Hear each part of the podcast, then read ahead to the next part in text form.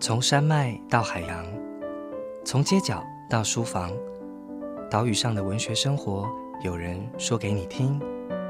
台文基地台把文学圈起来。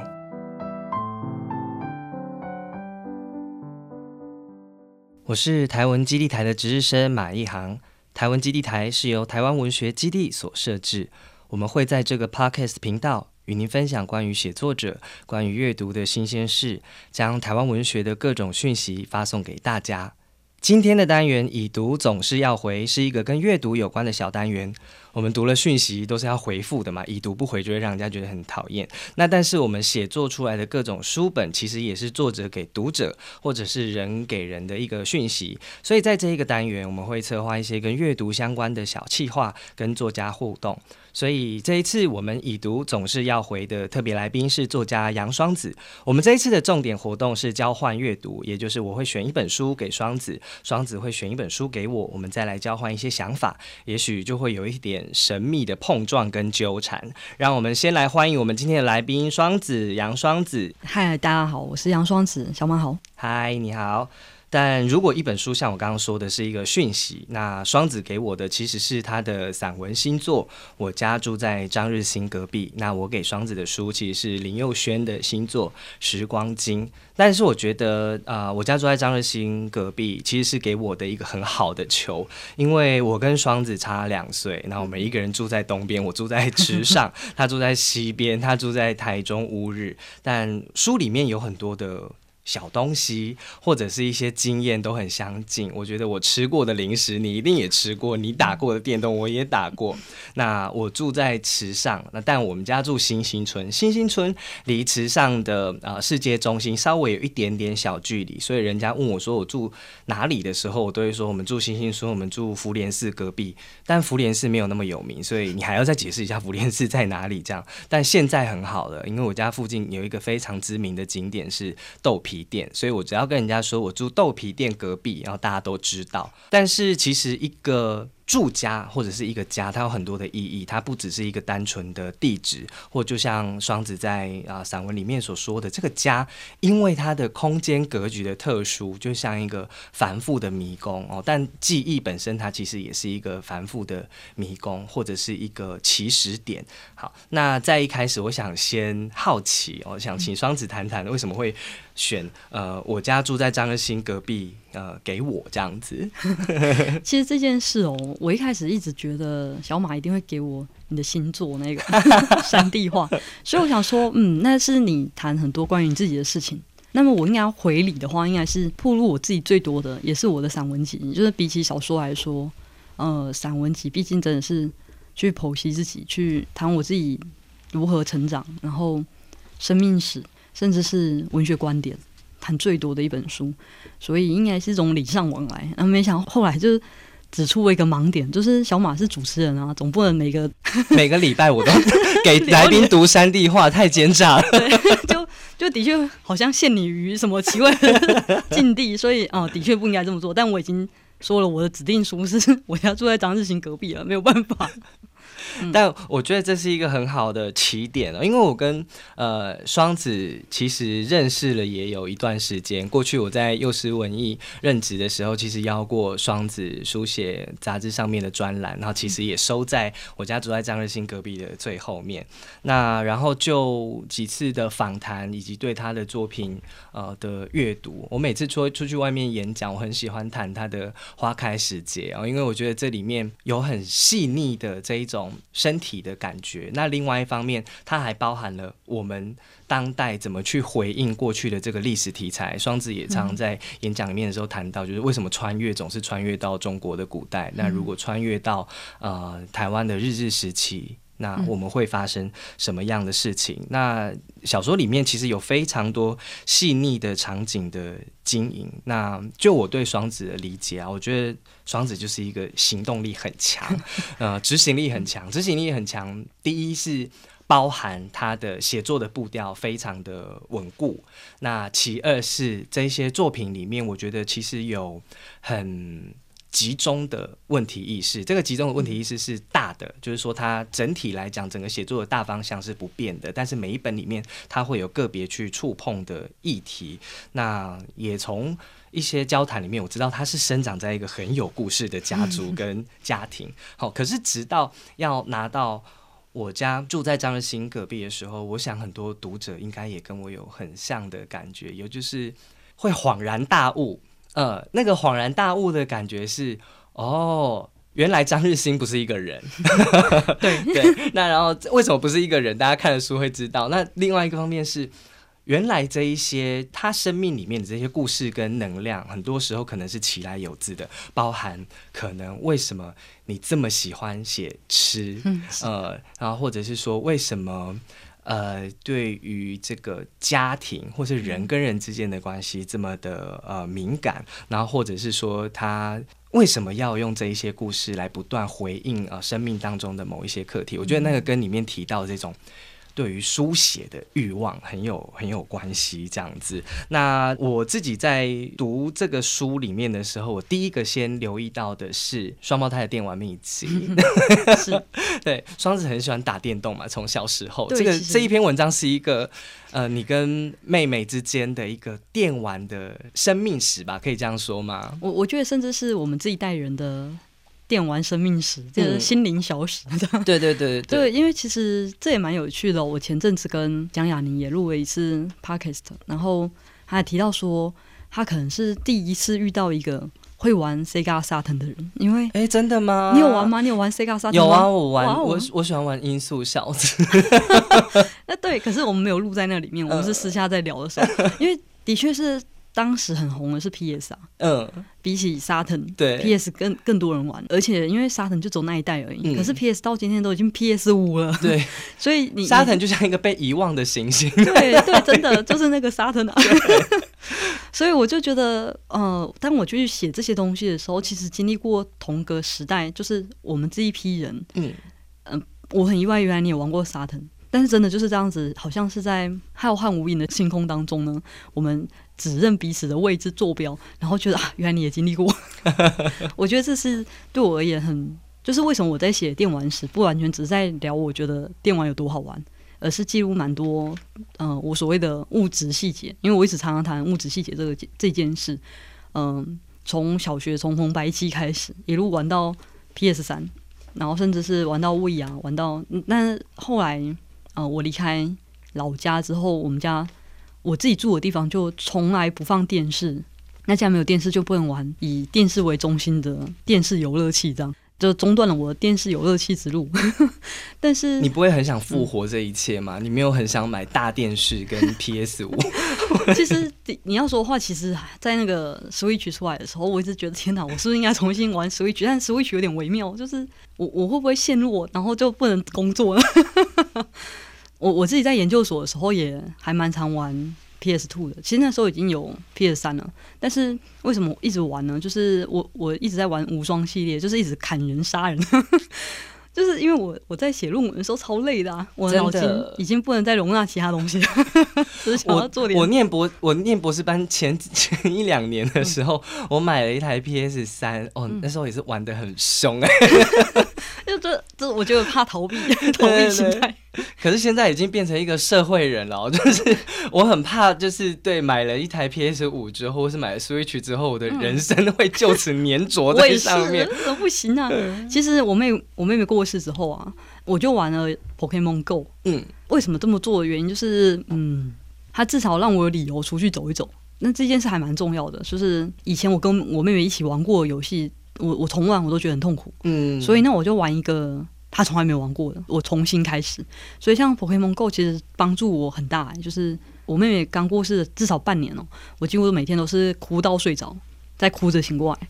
然后在这样的过程里面，其实人会很不小心就很自溺，或者是很封闭在某个安全空间里面，可是那样蛮危险的。但 Pokemon Go 不是这样的游戏，你在家里面是不能玩它的，对 你你非得走出去嘛。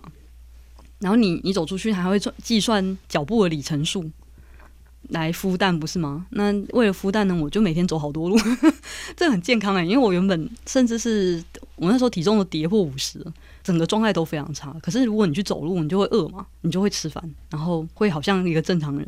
所以我觉得游戏是这样，对我而言，游戏跟生命是有紧紧相连的关系，或者说它会在你生活里面发挥一些。你意想不到的作用，嗯嗯，对，因为以前小时候我们常常接收到的一种讯息就是游戏是玩物丧志，虽然我们刚刚正在讲说，但我觉得的确就是当初我在玩 Pokemon Go 的时候，那个时候它改变了我的身体状况，也就是说我那时候手上的宠物实在太烂了，然后我又想去打道馆，我就只能趁那个夜黑风高或者凌晨 三四点的时候去打道馆，那会让到让我看到一个不一样的台北的。风景，我从来没有在那种凌晨四点，然后跑到河边，还下着一点点小雨这样子。所以，当我们长大，我们成成为我们现在 以以写作作为我们的占据我们的主要的生活时间的时候，可是回头去看电玩，它其实在这个荧幕的外面，呃，召唤了或者是铭刻了我们在不同的生命史里面的一些阶段。那而且那些画面想起来的时候。它其实是很很艳丽的颜色，很鲜艳的，而且会有声光的效果，在回忆里面，它会形成一种很特殊的作用。其实我这里要特别提到一件事，就是我那时候在写，我已经好久好久没有听到沙登开机的声音了。嗯，就那个沙腾开机的时候，就是会有那个 C 嘎。对，我觉得现在如果在电脑里面装一个模拟器，我可能会马上哭出来。其实那个是真的是浓浓缩了那几年我们人生中刚好在一个非常起伏的阶段。嗯，就那几年我们怎么样逃避现实，躲到电动里面去。那后来重新，我想说，我来写这个，我想一下他当时开机什么声音，就去网络上找，YouTube 居然找得到，然后听到就觉得，哦天哪，哭出来，就觉得啊，居然只是这么短的音档而已，整个哇，潮水般的回忆涌过来。我觉得这真的是，如果不是玩电玩，它透过声光，透过这些东西，包含你说颜色、声音。然后旋律什么的，其实真的会把记忆铭刻在里面，这真的还蛮恐怖。而且对于我像这样的乡下小男同志来说，玩电动对我来说还有另外一个意义，就是说电动可以选择角色嘛。哦，不管是格斗型的电动、动作型的电动，你必须必须要选一个角色。但我们通常都会选那种速度型的角色，它攻攻击力比较低一点，像《春史天地》里面的赵云那样子。然后或者是其他女角，例如说选就会选春丽，然后或者是选《特海旋风》里面会选。爪子这样子，会选攻击力比较弱，但啊移动比较快速、比较灵活。觉得那个好像是对于自己的身体上面的，可能相对来讲，觉得力量比较不足啊。可是你可以找到另外一种方式来展现自己。而且我们乡下的那种电动厂都是在那种杂货店旁边嘛。然后我是那种好学生，然后我就要叫同学带我去玩，然后整天混在一起，他们就会说：“哎，买一行。”你是好学生呢，然后用好学生一个标签，这样 我这样整天带你出来玩哈，就是你爸看到或者老师知道，或者其他人知道，会不会比较不好这样子？然后我那时候就觉得。一方面电动你想要跟人家建立连接，可是一方面你也会意识到说这里面它隐藏的一些身份，例如说包含我刚刚讲的选角色，包含我在这一个小朋友的社群里面扮演的角色。那我觉得电玩跟游戏可能是让我们学到身份，然后跟我们。自己想要成为什么的第一课，的确是我我承认确实如此。嗯，你有比较喜欢的电玩角色吗？电玩角色，嗯，其实投射有点不太一样。我记得我小时候玩，不知道是玩超人还是玩沙腾的时候，就有那个是迪士尼的《琪琪与弟弟》嗯的那个花栗鼠的游戏哦。其实我投射进去的是，我和我妹妹就觉得，好，我是黑色那一只，我妹妹是浅色那一只。就是觉得他们很像兄弟嘛，嗯，那我们就把自己投射进去，所以像我们玩玛丽兄弟一样，我就是玛丽啊，他就是路易，就是会有这种，虽然他们都是男性角色，嗯，严格说起来，嗯，但是。那种兄弟情谊，就是那种手足情谊，我喜欢玩这种游戏。嗯，甚至是为什么后来玩无双系列，因为无双系列也是可以一起赢得胜利的。我们不喜欢玩那种对战型游戏，就是我们两个不要成为敌人，我们要成为永远的手足，这样把自己投射在里面。所以，其实我的性倾向认同和性别认同这件事，都好像晚一点。嗯，像我，我小学，我和我妹妹的确都想当男生。嗯，所以我们在选游戏的时候，的确也都优先选男生。这当然还有一个问题。绝大多数的游戏主角都是男生，不可避免哦。我大概在小学五年级过后才确立自己觉得当女生就好了，那性别认同五年级可能有点晚了吧？我觉得，可是我的性倾向认同更晚，我到大学的时候才确定，因为因为我们的青春期过得蛮辛苦的，因为家庭的变化的关系，所以没有时间好好去想喜欢人这件事，因为忙生活生存下来这件事情就不够了，根本就没有时间去想喜喜欢别人或被别人喜欢这件事，所以到了大学，相对来说生活状况稳定了。然后开始有恋爱对象，才意识到啊，原来这是所谓的同性恋嘛？原来我是同性恋啊，还蛮妙的。恋爱是一件很奢侈的事情，你现在想起来，就是一直都是很奢侈吗？竟然有人是忙到没有时间辨识自己的这个性倾向，这样子。对，而且但很多电动玩具都都会有一批二批嘛，所以你们两个人就可以在这个一批二批里面 做那个搭配的这个感觉，是我过去从来没有想象到，就是说双胞胎的这个游戏的世界。不过回到。前面的这一个话题，就是说，呃，双子提到，呃，早年就年轻的时候，那太多的时间花在这种生活上面，你光是要填饱自己的肚子，你要让生活可以安然度日，那此外，你才有办法去想关于恋爱的这件所谓的奢侈的事情。那在呃，我家住在张瑞新隔壁里面有一个部分，我也觉得非常的有感触，就是关于。吃饭的事情，那里面有一个煮饭给妹妹吃，就是有有人问你说，如果可以让如果妹妹复活了，你要做一件事情是什么？我觉得哇，我我在当初在读书的时候看到这一段，我情绪很复杂，因为它一定会带来这种人对于复活或死亡的这个伤感。可是我觉得双子的这个。不管是在当下的那个回应，或者是说以这个回应开启出来的你们对于吃饭这一件事情的经验跟情感，我觉得那个都超越了我过去思考，就是说啊，跟家人吃饭的这一件事情，而且有很多细节让我很惊讶，因为。这里面，它它当然是一件难过的事情，可是我觉得你一直把握住一个所谓的不悲不喜的态度，例如说里面你想说说，先不要哭，哭会消耗能量，怎么可以哭？然后牙医说你怎么会那么耐痛啊？然后但是。这个这个结果是因为你得到这个问题的当下，你其实没有哭，你要用很更成熟的反应来面临这件事情。对，因为说实在话，就是我一直都是先把情绪拉到后面的，因为你处理情绪太花力气是真的。嗯，就是很多危机到来的时候，如果你还花时间哭啊，还是干嘛的，会很危险，因为那是生存的危机。所以你，但像我就是那一种先哭再说的人，也可以，我需要跟你搭档，因为。我我跟你说，人呢，只要是如果你有伴侣，我我个人的感觉啊，你跟你的伴侣一定会呃有一个负责踩油门，一个负责踩刹车。嗯。但在不同领域里面，可能每个人负责踩油门不一样，负责踩油门的人不一样。那像我跟我妹妹呢，她就几乎都是一直在踩刹车的人，我就是负责踩油门。即使是这样的，我一直踩油门的我，我也是我和我妹妹相比，其实情绪来的时候，我是选择放后面处理的，我妹妹是选择不处理的人。就是他假装那个东西不存在，我想这可能是他为什么后来会生病，因为他是乳癌嘛。那后来很多人都跟我说，乳癌这个疾病，这种这种癌症，很多时候跟情绪有关。就是你没有好好处理情绪的人，或者是你很压抑的人，就很容易得乳癌。然后我觉得这个是很科学的吗？应该就 好玄幻啊。但真的还蛮多人这么讲的。我们虽然都选择第一时间不处理情绪，但是其实我是会事后去消化它的，去想这件事情。我到底有没有做错，或者是我怎么样可以做得更好？我对自己也很严格。那若辉来说，他可能就是完全就不讨论他，当做没这回事。他一直很钻牛角尖，所以这些也是在性格上会产生差异。那你说不哭，然后因为哭很消耗这这一件事，我写在里面应该不止一次。因为真的，就算当下想哭啊，真的一时也哭不出来的。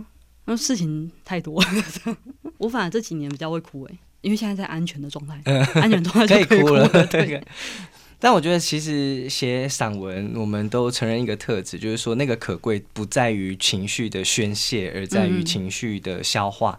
呃，乃至于说，其实我觉得双子。不只是这一本散文啊，就说从《台湾漫游录》从《花开时节》这些作品里面，它都有一个很深情的成分。这个深情不只是对角色、对人物，而是说这个其实跟你的生命经验，就是说对女性情谊之间的这一种嗯联系跟重视，其实都很有关系。那我家住在张日新隔壁，里面还有一个分级，就是说它其实也。用游戏的这个词，就是所谓的存档点，对不对？那然后是文学少女的想象，因为这是我当初在优势时文艺的时候收到的专栏，我看起来当然是很亲切。可是，在当初我是两个月看一篇，两个月看一篇，现在一口气合起来看，好像感觉又不太一样，因为他的对话很活泼。嗯，可是，在你写在这一个合在一起的文章前面，你才说你是想要用一个。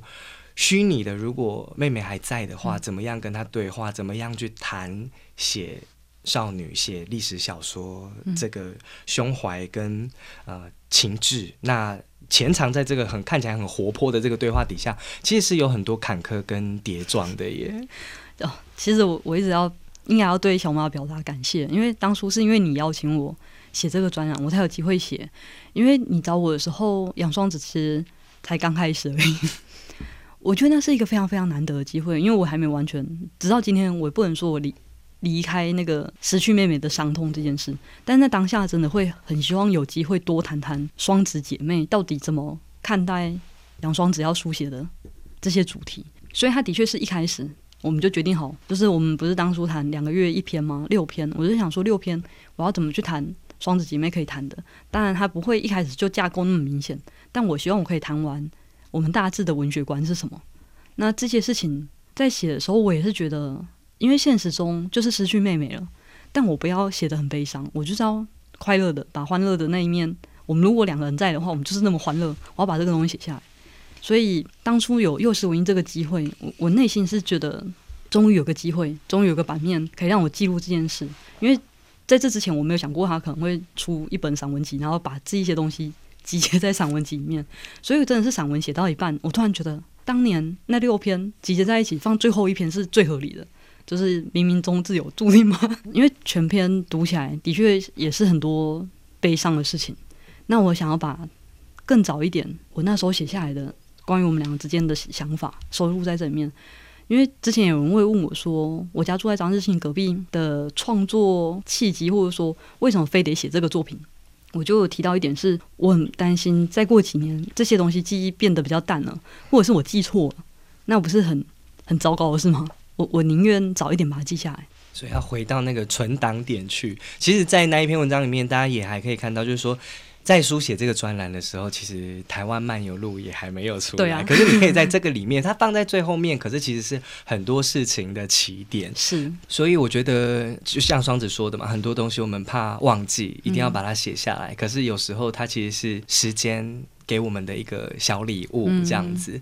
其实这种情情绪跟现实经验的这种交错跟重新的思考，其实也出现在我提供给双子的这个读物《时光经》里面。然后右勋的《时光经》，其实是我也希望可以，这可以成为一个给双子的礼物，这样子。那双子收到这个《时光经》的时候，你的第一个印象跟感觉是什么？呃，因为我一开始真的心里想说，我会收到小马的三 D 画，结果后来居然指定《时光经》。我第一个想法是，这跟我路线差太多了，我到底要怎么谈它？因为我我读了以后，就是觉得我前阵子才在分享一个我的创作经验的时候提到，我认为创作这件事情是一命二运三风水四积阴德五读书，就跟人的命一样哦。这一个人的文学表现，或者说文学创作的人能耐，它是这些东西构成的。那我昨天才发了一个图浪，说我觉得林佑轩就是全部齐备的，一命二运三风水，四季五阴德五读书，他都有。读书越读越多。对，这这件事是像我提这个的时候，其实讲的是创作底蕴。嗯，创作底蕴是分四个面向，我自己分的，就是第一个是生命经验，嗯，第二是生活经验，第三是阅读经验，最后是思辨经验。那这些东西对于一个创作者而言的意义在哪里啊？生命经验跟生活经验听起来很像，嗯，但生命经验是你无法主动得到的，你是你就是永远被动等它降。它有一种神秘性存在，对，就是这些东西不是你主动要求就得得到的。然后生活经验相对来说有积极主动的作为可能这样，因为如果你想做，你想写一个面包师傅好了，那你就去做面包师傅，你就会得到这个经验。但如果你想要遭遇一场谋杀案，你如何做到？你总不会为这个去谋杀一个人？那我的意思是说，呃，像我生命中就经验过非常多不太会有人提供的神秘经验啊，就是像我我们家的确就卷入过很大的案件，然后卷入过很多奇怪的官司，然后有开过赌场，这个讲出来应该没关系，我们现在已经不开了。然后也有人做过主头啊，然后有人吸毒，有互殴，打到什么机车大手打到头破血流。我最近看那个角头的电影，然后我就跟我太太说，其实打的时候应该是不会用那么细的管子在那里斗，因为一点用都没有。哎，真的是物质细节的部分。对我说机车大手才有用啊，而且又可以藏在那个 机车上面，看起来又不会很。很奇怪，可是你那管子你是要放在哪里？就诸如此类，就是这些经验是生命经验。嗯我我有机会比其他的人多更多奇怪的生活经验。嗯啊，生命经验，然后甚至因此我的生活经验也会跟别人不一样。像我的确是做过两三年的面包学徒，然后待过很多各种不同的职业，因为我很小就出来工作，所以我至少十种以上的工作经验。那如果今天跟我同年龄的人，他是一个中产阶级，他是一个正常的升学管道的人。那这些人百分之八十的经验会非常雷同，生命经验、生活经验这两个东西都会很雷同。那你如何在里面突围？那突围的一命二运三风水里面的话，我认为在天分，就是你到底有没有才华，你有没有文学的天分、文学的才华。右旋就是文学天分、文学才华非常显著明显的人，所以天分跟才华是相较于是命运还是风水的部分？我觉得是命 命的部分。嗯，可能生活经验，嗯，有时候会在运里面，但都有了。那风山风水其实原本在讲的就是你能不能主动去变更它，嗯，所以它也可能在你主动积极作为的生活经验里面。那这个当然不会一一对应上，但我就觉得右旋这个人他全部。汇集在一起呢？首先，我们先不讲这个文学创作的风格是不是所有人都喜欢，也不讨论这本书到底畅不畅销。但其实，如果你是一个创作者，你去看他，你就会知道这个人真的是，嗯，我所说的所有东西齐备的人。我要把这一个今天我们聊的内容转给佑轩给他给他 听一下。因为其实我我当初选选佑轩的这个原因，其实我们我们等于说，我跟双子跟佑轩，我们其实是又一起吃过饭的。我们 佑轩每次回国的时候，都会很积极的吃各种过去他在法国吃不到的台湾的桌菜，这样子找越多人来越越热闹越好这样子。那佑轩我觉得他也很懂吃，也很能去讨论吃。那但是我觉得跟双子谈吃的方式又有点不太。一样，但佑轩也是台中人，对啊，所以你们又算是中友，也算是文友，又算是饭友这样子，对。然后时光机里面也有谈游戏，也有谈写什么跟怎么写的这种文学跟志向跟想象的讨论。可是我觉得，当然佑轩跟双子的散文的语言非常的不一样，对。那显然的，他的写作也许是在双子的这个同温层之外的感觉。应该说门派不同，门派不同，对。可是其实我跟佑轩呃认识的可能比我跟双子认识的更早。我跟佑轩差大概五岁，我们在台大的时候就认识。那他写关于中文系、关于 gay bar、哦，关于公园或关于读男校的这一些时光，我觉得这一些经验乍看之下啦，我跟他之间好像有一些呃不用特别沟通的一个连接，也就是说不用太多的这个经验的翻译。可是。后来，当他前往法国，哦，我觉得这个当然可能跟命运有关系。对，那展开他养成了另外一种新的身体，呃，或者是新的文体的时候，我觉得其实让我跟他之间的那个同文层有一点扩散出去了。也就是说，今天林佑轩做的工作，我觉得不是不是女娲补天，不是要把很多东西弥合起来。我觉得他是在我们的生活，呃，生活经验跟语言经验里面一直。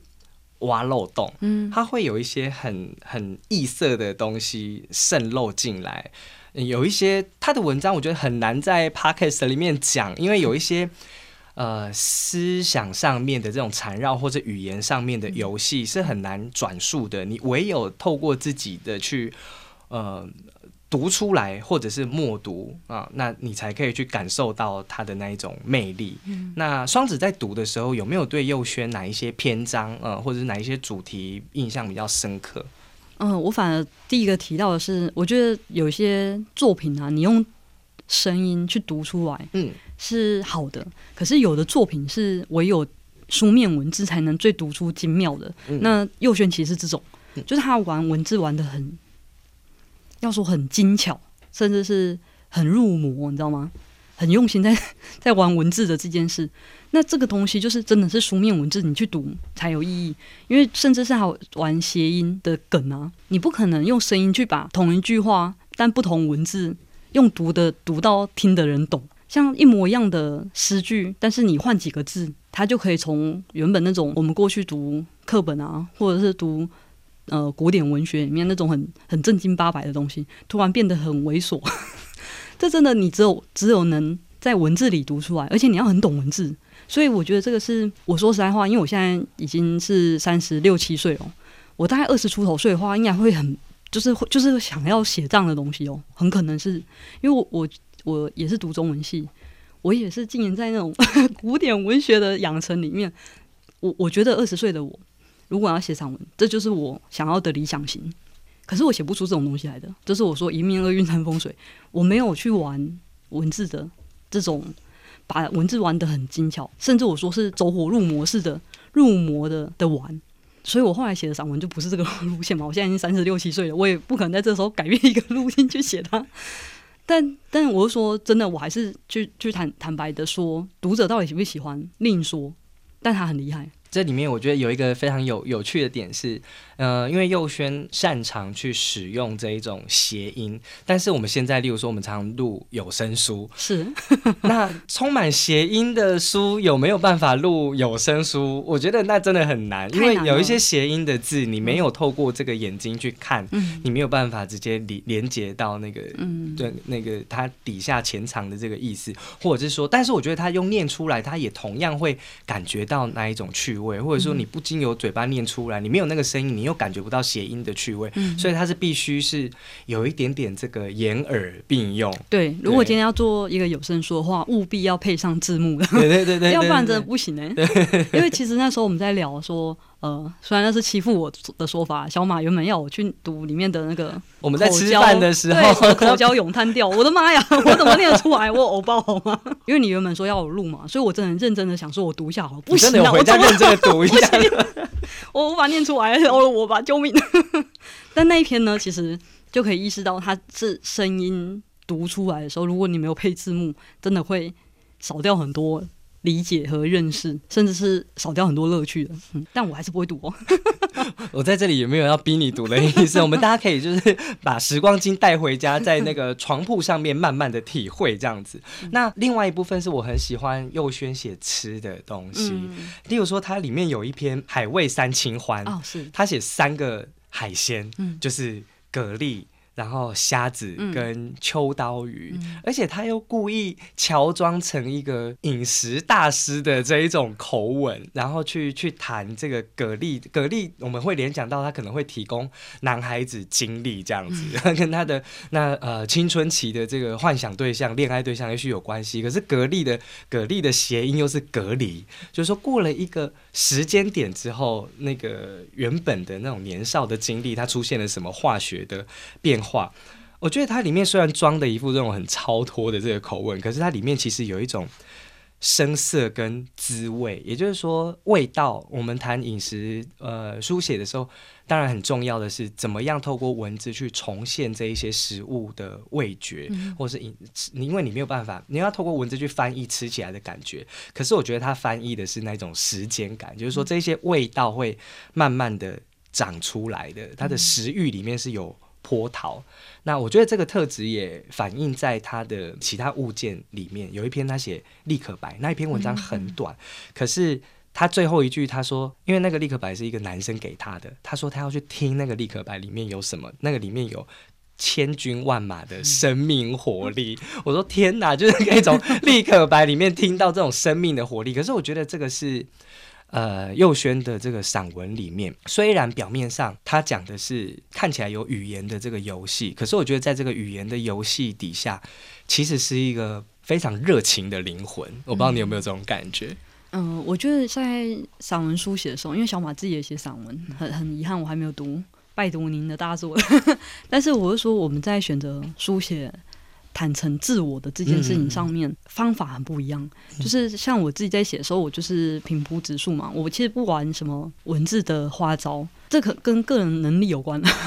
还有我说门派不同，嗯，我相信佑轩在写的时候，他为什么选择让他文字那么华丽，但是用这种华丽的文字来把自己剖开，让别人去看，不管是他所谓的猥琐的那一面，或者是伪伤的那一面。这些从青少年时期一路到，因为这其实是收收集他十二年来的所有散文作品嘛，也不是所有啊，就是等于是十二年散文精选集。那在这样的作品里面，他如何用那么华丽的文字把自己一点一点切开来？你单独一篇是不行的，你就是必须集结那么多。你再看这个人十二年来如何透过文字解析自己，透过文字去把自己用很迂回的方式，却把某一部分很诚恳的东西。很诚实的东西，很真实的东西，铺露给人看。那我就觉得这个是我们的文学观的差异，使我们写出东西很不一样。那我不知道我们回答到这个问题。因为我觉得其实散文它本来就有一种切开自我的一部分，只是看你下刀怎么下。我觉得那个就是每个人的选择不同。但我觉得右轩有另外一篇我很喜欢的文章，叫做《奇迹美照》。嗯，他在讲自拍，可是那里面也有自恋。也有自怜存在，嗯，也就是说，透过这个现代当代的这个摄影的形式，那可是他在这一个切面底下，怎么样去重现一个雪地当中的自我的美与不美，然后高尚与低下，强悍与卑微？我觉得在现在我们大家都自拍哦，可是我觉得搭配奇迹美照这一篇来对应我们的日常生活里面的这种自拍的话，我觉得会它其实呈现了一种文学跟生活之间。他怎么样显出他那个锐利的切面的感觉？好，那我想，呃，我们今天一起来读《我家住在张日新隔壁》跟《时光经》。那这个病毒跟连结之间的话题，也许可以呃越拉越远。甚至我觉得，呃，我家住在张日新隔壁，还可以跟很多书病毒，例如说谢凯特的。我妈妈做小姐的习尊是文艺少女，我觉得也是很适合病毒的 一一本书，这样，所以我们不妨也把双子的星座跟右轩的星座当做讯息啊，传送给他人，或者我们找来更多的作品来一起病毒啊，扩大我们的同温层，扩大我们的传讯的范围。好，那在这里再一次谢谢双子，谢谢小马，那也欢迎呃各位听众读者来把这两本书找来看。那我们今天的呃已读总是要。回单元就在这里，跟大家说拜拜，拜拜。